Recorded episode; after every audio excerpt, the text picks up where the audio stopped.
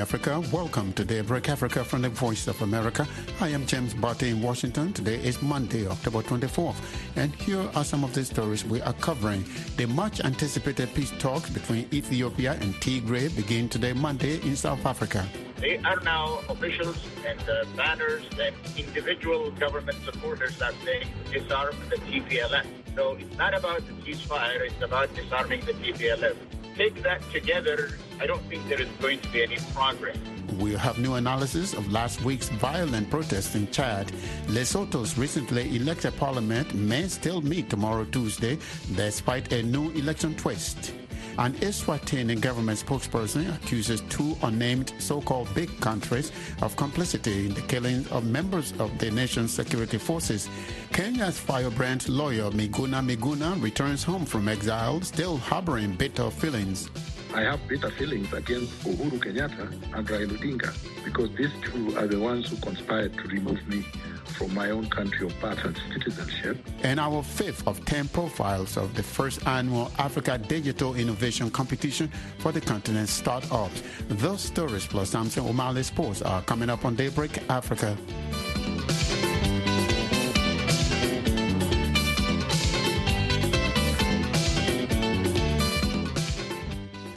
The much anticipated peace talks between the Ethiopian government and the Tigray People's Liberation Front, the TPLF, begin today, Monday, in South Africa. The discussions, sponsored by the African Union, come at a time that Ethiopian forces, supported by Eritrea, appear to be making huge gains on the battlefield.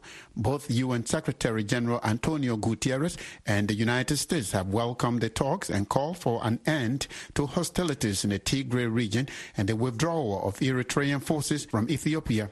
Ezekiel Gebissa is an Ethiopian-born academic and professor of history and African studies at Kettering University in the state of Michigan. He tells me that he doesn't expect any meaningful outcome from the talks in South Africa because Ethiopia is going into the talks with a hardened position to disarm the TPLF. Nothing changed as far as the war is concerned or the mediators are concerned or the issues are concerned. In fact, if you look at the uh, banners that were used in Addis Ababa by the demonstrators in support of the Ethiopian government position, if you take that as an indication, it looks like the position of the Ethiopian government is hardening. They are now officials and uh, banners and individual government supporters are saying disarm the TPLF. So it's not about the ceasefire, it's about disarming the TPLF. No humanitarian aid under the guise of war outsiders out of Ethiopia, no proxy war in Ethiopia. Take that together, it looks like because the Ethiopian government now feels like they have the upper hand, I don't think there is going to be any progress. Maybe the Ethiopian government is accepting that they would prosecute the war to the point where the TPLF comes to South Africa simply to capitulates. Professor, you don't sound optimistic. No, I am not optimistic. Nothing really changed from the last time that we talked. In fact, positions are hardening, and I don't think the Egyptian government is going to back down when it feels like it has the upper hand. And uh, the idea from Eritrea, which is basically part and parcel of this conflict, in fact, with a decisive voice, is not in favor of uh, ceasefire right now. So I'm not, I'm not optimistic. I don't think the Tigrayan government is optimistic because they sent a low-level official to the uh, discussion. So I'm not quite sure that uh, any progress would be made tomorrow. As I read what is coming out of the war front, it seems to me the TPLF, their fighters, they are losing a lot of ground to the Ethiopian forces. So is it fair to say that uh, the war is not going their way? Yeah, one can say that, but we have seen how the Tigrayans actually fight. They recoil and then they snap back. From what I am observing, actually, what they're doing is they're not defending cities right now. That would be the most expensive way of using their human and material resources. So they have given up on defending cities and towns. Other than that, the war is continuing. In fact, behind the lines that uh, the government claims had captured, or the lines of the cities that were captured uh, by the government, there are reports of fighting. So, yes, cities have fallen to the government side, but you know, the Tigrans do well when they have highly mobile, highly effective forces. That's what they do best, is switching tactics rather than defending cities and towns. Ezekiel Gebissa is an Ethiopian-born professor of history and African studies at Kettering University in the state of Michigan. He was speaking with us from the city of Flint. In Chad, about 50 people were killed and nearly 300 injured when hundreds of citizens took to the streets to demand a faster transition to democratic rule this past week. Prime Minister Salih Kebzabo, who provided the death toll to reporters, said the government is still tallying the numbers. He called Thursday's event an armed insurrection. Human rights groups said unarmed civilians were massacred in a security force crackdown in the capital N'Djamena and other cities. Joseph Sany is the vice president of the Africa Center at the United States Institute of Peace. Sany tells VOA's Carol Van Dam it's frustrating because, in his words, we saw this coming. In this kind of, there is a total confusion generally, and it is on purpose. And definitely some people were armed, but that does not justify using live arm on people, on protesters. You can have, people can seize, take opportunity of this kind of movement. But, but we have to be careful because if the government knew that people will be armed. So if they were as good as getting that information beforehand, because even it was so precise, because they said they would, 1,500 young people were trained. So it means they had, if they had that intel, they could have prevented this, right? So why wait for the protest to happen and use live ammunition? This is where it's important to have an independent investigation, really, to this, to get to the bottom of it. Are people frustrated because the promise for the transition to elections was pushed back by two years? It is part of it, but we have to recognize that people, there's pent up frustration for many years of oppression, exclusion, injustice, poverty, and also the a real risk of a dynastic regime, right? Because let's remember, the country was ruled for more than three decades by Marshal Idris Deby. And then now people see his son taking over. So, I mean, in addition to all the injustice and the frustration, etc., there are pent-up frustrations. And it's not just because the transition was too long by 24 months and that the son or the current president of the transition uh, has the possibility to run again, those are triggers. People really are genuine, expecting and hungry for a democratic regime. That was Joseph Sany, Vice President of the Africa Center at the U.S. Institute of Peace. He was speaking to my colleague, Carol Van Dam. Lesotho's parliament elected on October 7 is scheduled to sit for the first time on Tuesday, October 25th. But that was before the country's Independent Electoral Commission, the IEC, announced over the weekend that it made an error in allocating parliamentary seats after the vote. The IEC petitioned the country's Supreme Court on Saturday to reverse the apportioned seats and to stop parliament from meeting. The newly formed Revolution for Prosperity RFP party won 56 of Lesotho's 120 constituencies and formed a coalition with two other parties to gain a majority in parliament. Libuseng Malephane is the Lesotho investigator for the Afrobarometer public opinion research firm.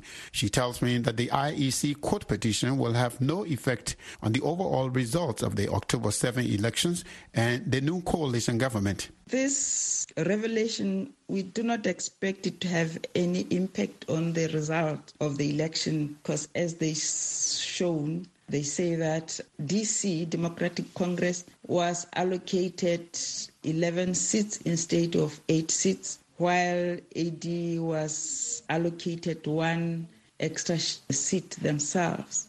That still does not affect the coalition because before AD lost the seat, overall the coalition government was having, I think, 65 seats. So if AD loses one seat, the coalition government of the three partners still holds. For the purpose of our listeners, Libuseng, can you explain exactly what the Elections Commission means when it says the allocation of compensatory seats or proportional representation? These seats, were they elected by the people or it is the Elections Commission that must choose these people? It is still the seats which have been elected by Basotho because It depends on the overall number of votes which the party gets as a proportion. So they are called compensatory because you get the PR seats after they have calculated, for instance, let's say on pure PR, depending on the number of votes which you get, let's say you are supposed to get 16 seats, but you now have maybe won five seats as constituency seats. Then your compensatory seats will be 16 minus 5. That is why they are called compensatory. So you, it's still Basotho who have elected.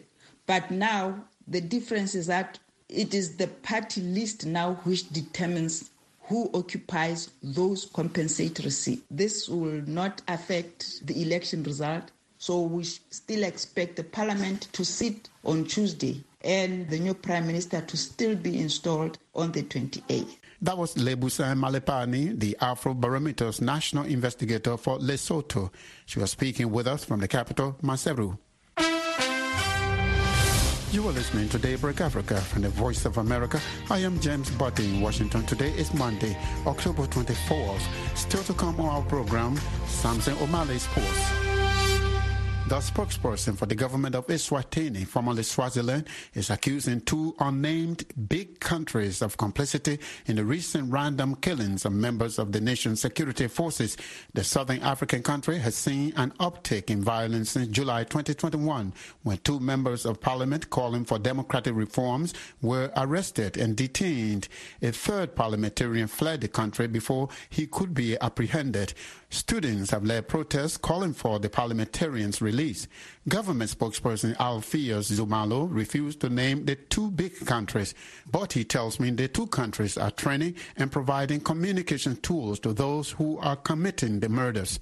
Remember that the killings of these security officers is being carried out here randomly by the so-called international solidarity forces, which are specifically based in a certain country. Even as I am talking to you right now, the officers of the organization who carried out these heinous atrocities in this country appeared in a foreign country where they made their mission clear and they disclosed how they actually coordinated and executed the operation. They are not in the Republic of Mozambique. They are not in the Kingdom of Eswatini. They are not in the Kingdom of Lesotho or the Kingdom of Morocco. Neither are they in the United States of America. But they are somewhere, and you do know where they appeared and made a press statement. That is where they've been given sanctuary. That is where they've been given the infrastructure, even to communicate, to mobilize against the kingdom. That is where they are being protected and given sanctuary by one of the two big countries is it fair to say that one of the two big countries is South Africa that your government is referring to? I've never mentioned those two big countries, both in my article and in this particular interview I'm doing with you, unless you are informing me that you know better which are those two big countries. If you don't mention them, is it fair to say that perhaps your government is seeing its own shadow on the wall because there have been these months of instability in your country? We don't talk to shadows, neither do we see any shadows. We are talking about the reality that is unfolding on the ground. Thank you so much. It's always a pleasure to speak with you. Thank you very much, my brother. Alpheus Nxumalo is the spokesperson for the government of Eswatini. He was speaking with us from the capital, Mbabane. Kenya's firebrand lawyer Miguna Miguna says he still harbors bitter feelings towards former President Uhuru Kenyatta and opposition leader Raila Odinga for their alleged roles in what Miguna calls his forced removal from his own country. Miguna was accused of treason and expelled from Kenya in 2018 after he administered a mock swearing-in of opposition leader Raila Odinga as the people's president following Kenya's 2017 controversial presidential election. Miguna, who returned home last Thursday from exile in Canada, tells me that he will only abandon such feelings if Kenyatta and Odinga are held to account in a court of law. He also says he's happy to be back home. Since I was forcefully exiled, the country is exactly the same way that I found it, except that the despots that removed me from here are gone from power They are still in existence and in circulation. They have not been apprehended.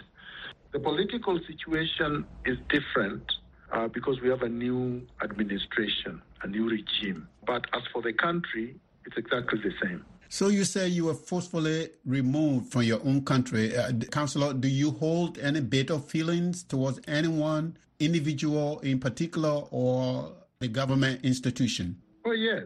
Uh, I can't deny that um, I have bitter feelings against Uhuru Kenyatta and Raila Odinga because these two are the ones who conspired to remove me from my own country of birth and citizenship and who destroyed my house and who detained me legally and who blocked me from coming back home. So for me to say that I don't have a feeling of some bitterness would be to lie because I would only stop that feeling if they were held to account. So, how do you suppose they should be held to account? Well, what they did are criminal acts. And in a country governed by the rule of law, those who commit criminal acts should be apprehended, tried, hopefully convicted, and sentenced in accordance with the law. So that's the way they should be held accountable. Uh, you know, in the Constitution of Kenya and in many constitutions around the world, uh, torture is not allowed. And they have subjected me to torture for five years. And so they should be held to account for that. As you know, Councillor, you were accused of treason for your role, allegedly now, in commissioning the mock swearing in of then opposition leader Raila Odinga as the people's president. That's what you were deported. Your own reaction. First of all, Mr. Butty, the word deported is wrong in law. You cannot deport a citizen from his own country. So the word deported, you have to remove that from your head. The word is forced exile. If you are in the United States of America, if there is an American citizen who has committed a crime, they are arrested and taken to court. They are not taken to Turkey. They are not taken to Kenya. They are not taken to Ghana. You don't remove a citizen from his own country because of allegations of criminality. You apprehend them, you charge them, you prosecute them. Councillor, what are your plans now? And would you accept a job in President Ruto's government? Uh, my answer, which I gave two days ago, remains the same. One, a citizen doesn't have to do anything else but to live in his own country. I don't have to do anything else other than exercise my rights bestowed on me by the Creator and uh, by the fact that I'm a human being and by the Constitution. So just breathing the air and just walking around as a free man is good enough. Two, I am now allowed to continue with everything I was doing before. I will be practicing law. I can practice politics. I can also hold public office if I am appointed to one. But it depends on the one that I'm appointed. That was lawyer Miguna Miguna of Kenya, who returned home after five years in exile. He was speaking with us from the Kenyan capital, Nairobi. The U.S. Africa Business Center of the U.S. Chamber of Commerce is holding its first Africa Digital Innovation Competition for Africa startups. VOA is working as a media partner with the Africa Business Center on the initiative. Out of 17,000 candidates in 50 countries in Africa, the top 10 finalists have been decided. And for the next two weeks, we'll bring you a look at each one. Today, we hear from Olugbenga Ogunbowale of Nigeria. Startups and small and medium sized enterprises are changing the way Africa does business through innovation and technology. From agriculture, telecommunication, health, and so many sectors, young entrepreneurs are infusing vibrancy and energy into the African economy. Big business is watching and ready to support. Through the 2022 Africa Digital Innovation Competition, the U.S. Chamber of Commerce and its prestigious partners are providing cash awards and mentorship support to three of Africa's top innovators chosen from 17,000 candidates from 50 countries in North, Central, East, West, and Southern Africa. The Voice of America interviewed the top 10 candidates from where the finalists will be picked. Here is one of them. My name is Olugbenga Bubale. I'm the co-founder and CEO of Grantmaster. I'm 32 years old. I'm from Nigeria. Uh, Grantmaster is based in Ibadan, Nigeria. I applied for the 2022 Africa Digital Innovation Competition because the coaching, the peer, and the prize money will help us to support more SMEs, create more jobs uh, for more writers, and essentially scale our services across um, Africa uh, so that we can help more SMEs to attract the funding they need to grow. I mean, it meant a lot to me to be one of the top 10 finalists. I feel energized and inspired uh, to essentially help more businesses across Africa attract the funding they need to grow and scale and make a difference. Funding gap in Africa alone is, in sub-Saharan Africa is about 330 billion dollars, and when SMEs are unable to attract funding, what happens? Unemployment rises because people lose their jobs. SMEs are unable to grow. The economy worsens, and this is the problem that we're trying to solve at Grantmaster. We're trying to connect SMEs to funding we provide them grant opportunities and then connect them with vetted grant writers to help them put together coherent, cohesive grant proposals that can help them attract the funding they need to grow and scale. So that's what we do at Grantmaster. We're like the Uber for grants. Over the next three years, we intend to help 1,000 SMEs um, attract grant funding to the tune of $10 million, uh, enabling them to create uh, not less than 11,000 jobs. And of course, this would enable them to lift at least 250,000 Africans out of poverty. Our work at Grantmaster empowers businesses to hire people. So, therefore, we create jobs. Uh, we, we lift the economy. We empower the economy by virtue of our work. So, it's a ripple effect. Winning the competition would be a huge boost for our work, for our mission and our vision to become the fundraising backbone for impact driven organizations. Because when we are able to empower SMEs, that means more jobs. That means the sick get the care that they need. That means the unemployed are able to get jobs. That means more vibrant businesses are able to go to the next level. That was Olugbenga Ogunbowale of Nigeria. His company is one of 10 finalists in the Africa Digital Innovation Competition for African Startups, organized by the U.S. Africa Business Center of the U.S. Chamber of Commerce.